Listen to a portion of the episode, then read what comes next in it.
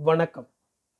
எழுத்தாளர் திரு இமயம் அவர்கள் எழுதிய செடலினும் நாவலின் இருபதாம் அத்தியாயத்தை உங்களுக்காக வாசிப்பது பாண்டிச்சேரியிலிருந்து ஆதிசிவன். விடியற்காலையில்தான் மழையின் சீற்றம் கொஞ்சம் கொஞ்சமாக தனிய ஆரம்பித்தது. காற்றின் வேகம் மட்டுப்பட்டிருந்தது. வானம் தெளியத் தொடங்கியிருந்தது. நுங்கும் நுரையுமாக சலசலவென்று ஆற்றை நோக்கி தண்ணீர் ஓடிக்கொண்டிருந்தது. தண்ணீர் வற்ற இரண்டு நாள்கள் ஆகும் போல் இருக்கிறது. நாய்க்குந்தலில் உட்கார்ந்திருந்த செடலால் எழுந்திருக்கவே முடியவில்லை. தலையில் இருந்த இலைகள் மணல் எல்லாவற்றையும் தட்டிவிட்டாள். முகம் கழுத்து பிடரி மார்பு குவடு கைகள் என்று துடைத்து கொண்டாள். எல்லாமும் முழங்கால் அளவுக்கு ஓடும் தண்ணீரிலேயே நின்று கொண்டு செய்தாள். வெளிச்சம் பரவ ஆரம்பித்ததும் ஒவ்வொன்றையும் பார்த்தாள். வீடு தரையோடு தரையாக முட்டுக்குடிசை போல சரிந்து கிடந்தது. கோயிலின் திண்ணை பகுதியில் கூரை இல்லை. வேப்ப மரத்தின் இரண்டு பெரிய கிளைகள் முறிந்து கிடந்தன. கண்ணெட்டும் தூரம் வரை மரங்கள் வேரோடு சாய்ந்து கிடப்பது தெரிந்தது. ஆற்றில் வெள்ளம் கரைபுரண்டு ஓடியது.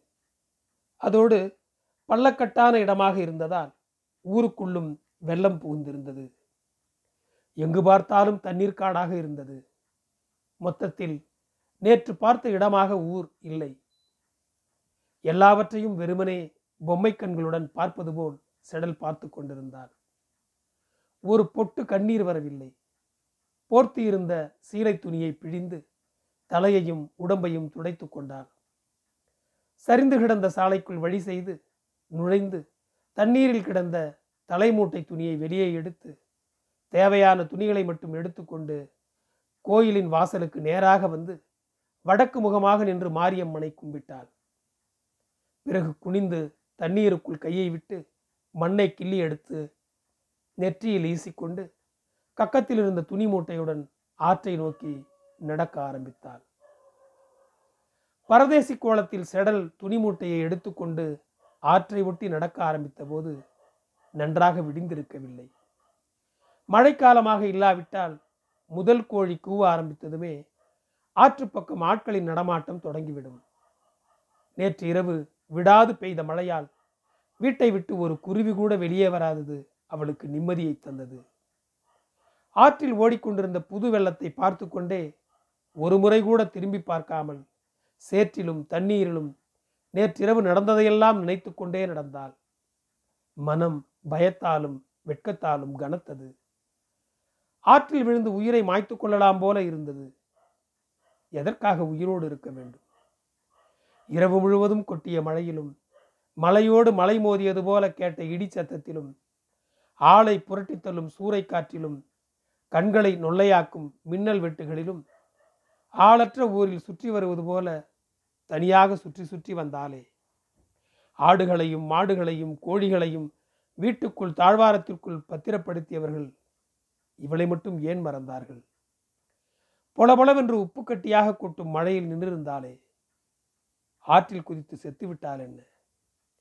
இந்த எண்ணம் உண்டானதும் முன்னிலும் வேகமாக வீராப்பாக நடந்தாள் முழங்கால் அளவு தண்ணீரும் சேருமாக இருந்ததால் கால்களை விசையாக எடுத்து வைத்து நடக்க முடியவில்லை.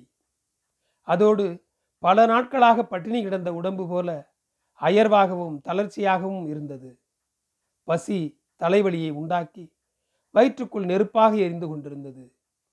கை கால்கள் ஒவ்வொன்றும் பூட்டு பூட்டாக விட்டு போயிற்று.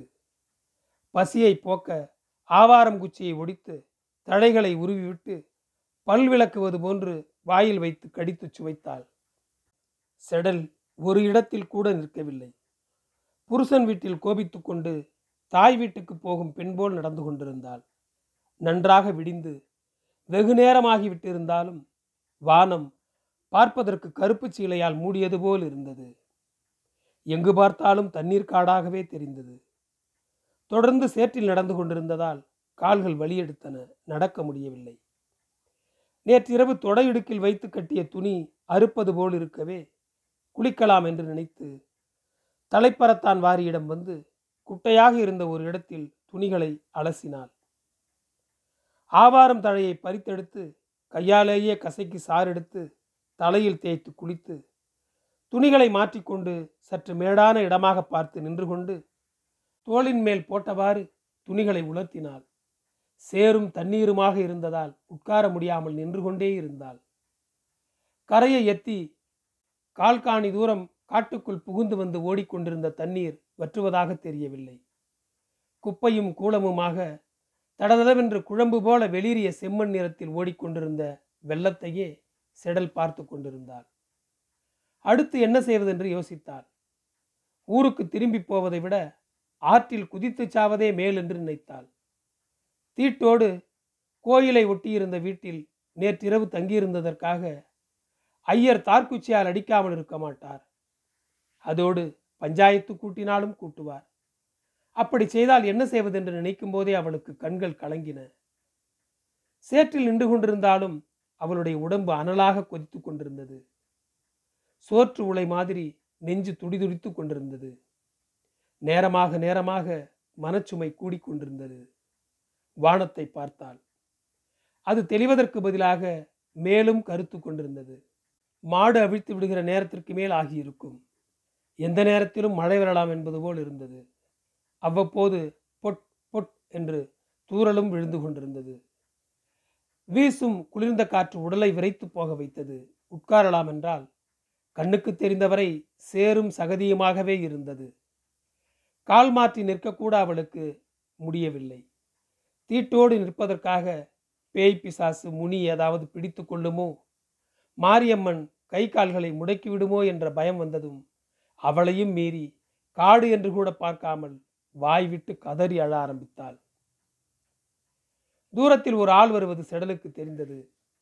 அவன் அருகில் வர வர லேசாக அவளுக்கு பயம் உண்டாயிற்று. உள்ளூர் ஆளாக இருந்தால் முடிந்தது கதை என்று நினைத்தாள். அந்த ஆள் அருகில் வந்ததும் தான் வெளியூர் ஆள் என்று தெரிந்தது.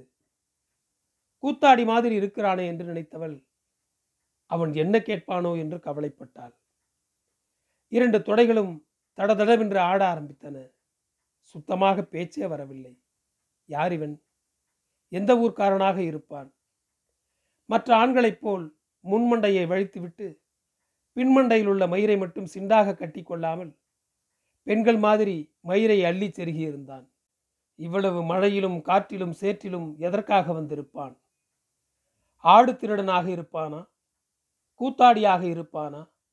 ஆளும் பார்ப்பதற்கு அப்படித்தானே இருக்கிறான் என்று எண்ணிக்கொண்டிருக்கும் போதே அவனே பேச்சு கொடுத்தான். எதுக்கு நிற்கிற எந்த ஊர? எந்த ஊடு யாரோட மாவ என்ன குளம்? பாட்டம் பேருனா உன் பேருனா என்று வரிசையாக கேட்டான். அவன் எவ்வளவு கேட்டும் வாயை திறக்காமல் வெறிக்க வெறிக்க அவனையே பார்த்து கொண்டிருந்தாள். ஏமா ஏன் அழுவுற? சும்மா ஒரு வார்த்தை கேட்டுவிட்டேன் முதல்ல உடம்பு தவிட்டிக்க. யாராச்சும் உன்னை திட்டினாங்களா? இல்லை யாராச்சும் அடித்தாங்களா இந்த காற்று மழையில் காட்டில் தனியாக எதுக்கு வந்தா? வீட்டில் சண்டை சாடி போட்டு வந்தியா?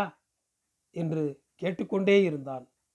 ஆனால் செடல் வாயை திறக்கவில்லை. மானம் இப்போ தான் ஒரே முட்டா இட்டின்னு வருது. கொடிக்கா மூலையில் மின்னல் தாத்துது. கொடிக்கா மூலையில் மின்னாலே மின்னல் மாறிடுறதுக்குள்ளே மழை வரும்பாங்க. எதுக்கு நிற்கிற எங்கே போகணும்னு சொல்ல கொண்டு போய் சேர்க்குறான்? என்று அவன் மீண்டும் மீண்டும் கேள்விகளை கேட்டு துளைக்கவே முகத்தை திருப்பி கொண்டு சொன்னாள்.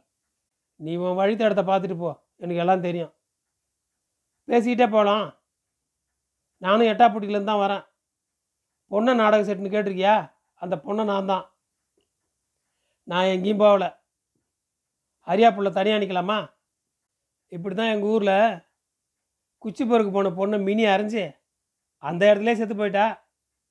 பொட்டை பிள்ளையெல்லாம் தனியாக அதுவும் ஒத்தையில் நடுக்காட்டில் நடக்கலாமா? எங்கே போகணும்னு சொல்லு. உத்த ஆளுகிட்ட கொண்டு போய் சேர்க்குறேன். என்னெல்லாம் மினி அறையாது. நான் சாமி புள்ள. நான் உங்க கூட வரமாட்டேன். இடி விழுந்தாலும் விழும். சீக்கிரமாக ஊர் பக்கம் போய் சேரலாம். வாமா நான் யார் தெரியுமில்ல? நீ யாருன்னு தான் சொல்லலாம். நானும் தெரிஞ்சுக்கிறேன். செடல் தன்னை பற்றி ஒரு வார்த்தையில் சொல்லி முடித்து விடத்தான் நினைத்தாள். ஆனால் அவளையும் அறியாமல் எல்லா விஷயத்தையும் மடமடவென்று சொல்லிவிட்டாள். எதுக்கு அழுவுற? கூட அழுவியா? இப்போதான் தெரியுது. எனக்கு சொந்தக்கார பிள்ளை தான் நீ. உனக்கு நான் மாமன் முறை தான் மேலாதனூரில் உங்கள் சித்தப்பனுக்கு கண்ணாலம் கட்டினது எங்கள் பங்காளி வீட்டு பொண்ணு தான் எங்கள் ஊருக்கும் ஒன்று தான் பொட்டு கட்டினாங்க. போன வருஷம் திருநாள் கூட எங்கள் ஊருக்கு நீ பல்லு வந்திருக்க. உனக்கு பொட்டு கட்டின அன்னைக்கு நானும் வந்திருந்தேன். உங்கள் அப்பா கப்பலை என்னப்போ தான் எனக்கு தெரியும். இப்போ கூட உங்கள் சின்னம்மா செல்லம்மாவோட அண்ணம்மாவன் பாம்பு கடிச்சு செத்த சாவுக்கு தான் போயிட்டு வரேன் என்று சொன்னவன் மடியில் இருந்த வெற்றிலை பாக்கு பையை எடுத்து வெற்றிலை போட ஆரம்பித்தான். நீ எங்கே போகணும்னு சொல்ல? கொண்டு போய் உத்த ஆளுகிட்ட சேர்க்குறேன். மேலாதனூருக்கு போகணும்னு மட்டும் சொல்லாத. நேற்று ராத்திரி அடித்த பெரும் மழையில் அந்த ஊர் ஓடையில் ரெண்டு மூணு நாள் தண்ணி போகுது. நானே நேராக வர முடியாமல் கல்லூர் புடையூர்னு பத்து பாஞ்சு மைல் சுற்றிட்டு வரேன். நீ அங்கே போகணும்னாலும் பொட்டை பிள்ளை எப்படி அம்மா தூரம் தனியாக போக முடியும்? உங்கள் ஊருக்கு போயேன். பேசாமல் என் கூட வந்துடுறியா? நாளைக்கு விடிஞ்சதை கொண்டாந்து விட்டுறேன் முடிவை சொல்லு. மனசில் உள்ளதை சொல்லு. வாய் திறக்காம நிற்கிறிய பெரிய புடிவாதக்காரியா இருப்ப போல இருக்கே நீ. நீ உன் வழித்த இடத்த பார்த்துட்டு போ. பேசாம என் கூட வா. நான் வரல. என் கூட வா. அப்புறம் உன்னோட இஷ்டம். எங்கே போகணுமோ போய்க்க. தூத்த போட ஆரம்பிச்சிருச்சு. இந்த மழையிலையும் காத்திலையும் ஊருக்கு எப்படி போய் சேர்றதோ? என்று சொன்னவன் அவசர அவசரமாக துண்டை எடுத்து தலையில் போட்டுக்கொண்டான் அடுத்து என்ன செய்வது? எங்கே போவது? என்ற கேள்விதான் செடலை பதற வைத்தது. தொடர்ந்து ஈரத்திலேயே நின்று கொண்டிருந்ததால் கால்கள் நடுங்க ஆரம்பித்தன. பொன்னனை ஒரு முறை ஏற இறங்க பார்த்தாள். வழியே போனவன் சொந்தக்காரன் என்று சொல்கிறானே நிஜமாக இருக்குமா? நாளை காலையில் கொண்டு வந்து குள்ளனிடம் ஒப்படைக்கிறேன் என்று சொல்வதை நம்பலாமா என்று யோசித்துக் கொண்டிருக்கும் போதே மழை வழுக்க ஆரம்பித்தது. மழை கொட்ட ஆரம்பிச்சிருச்சே சின்ன பிள்ளைய நடுகாட்டில் விட்டு போகப்படான்னு தான் அம்மா நேரம் நின்னேன் நான் போகிறேன் வர்றதுனா வா. இல்லைன்னா உங்கள் சித்தம்மா வீட்டுக்கு போயிரு என்று சொல்லிவிட்டு வேகமாக நடக்க ஆரம்பித்தான் பொன்னன். முன்பை விட இப்போது மழை அடித்து பெய்ய ஆரம்பித்தது. சுற்றிலும் இருண்டு கொண்டு வந்தது. பேய் பிடித்த பெண் மாதிரி மிரண்டு போய் நின்று கொண்டிருந்த செடல் செய்வதறியாது வாயை விட்டு கதறி அழ ஆரம்பித்தாள். பத்து இருபது அடி தூரம் போன பொன்னன் அழுகுரல் கேட்டு திரும்பி வந்து வாய கூட நாளைக்கு வந்துடலாம் என்று சொல்லி மீண்டும் நடக்க ஆரம்பித்தான். செடல் கழுத்தை உயர்த்தி கரிச்சட்டியாக இருந்த வானத்தை பார்த்தாள். ஊர் பக்கம் பார்த்தாள். பிறகு செல்லியாயி என்று சொல்லிவிட்டு காலை பெயர்த்து வைத்தாள். நன்றி தொடரும். என் குரல் உங்களை தொடர ஃபாலோ பட்டனை அழுத்தவும். நன்றி.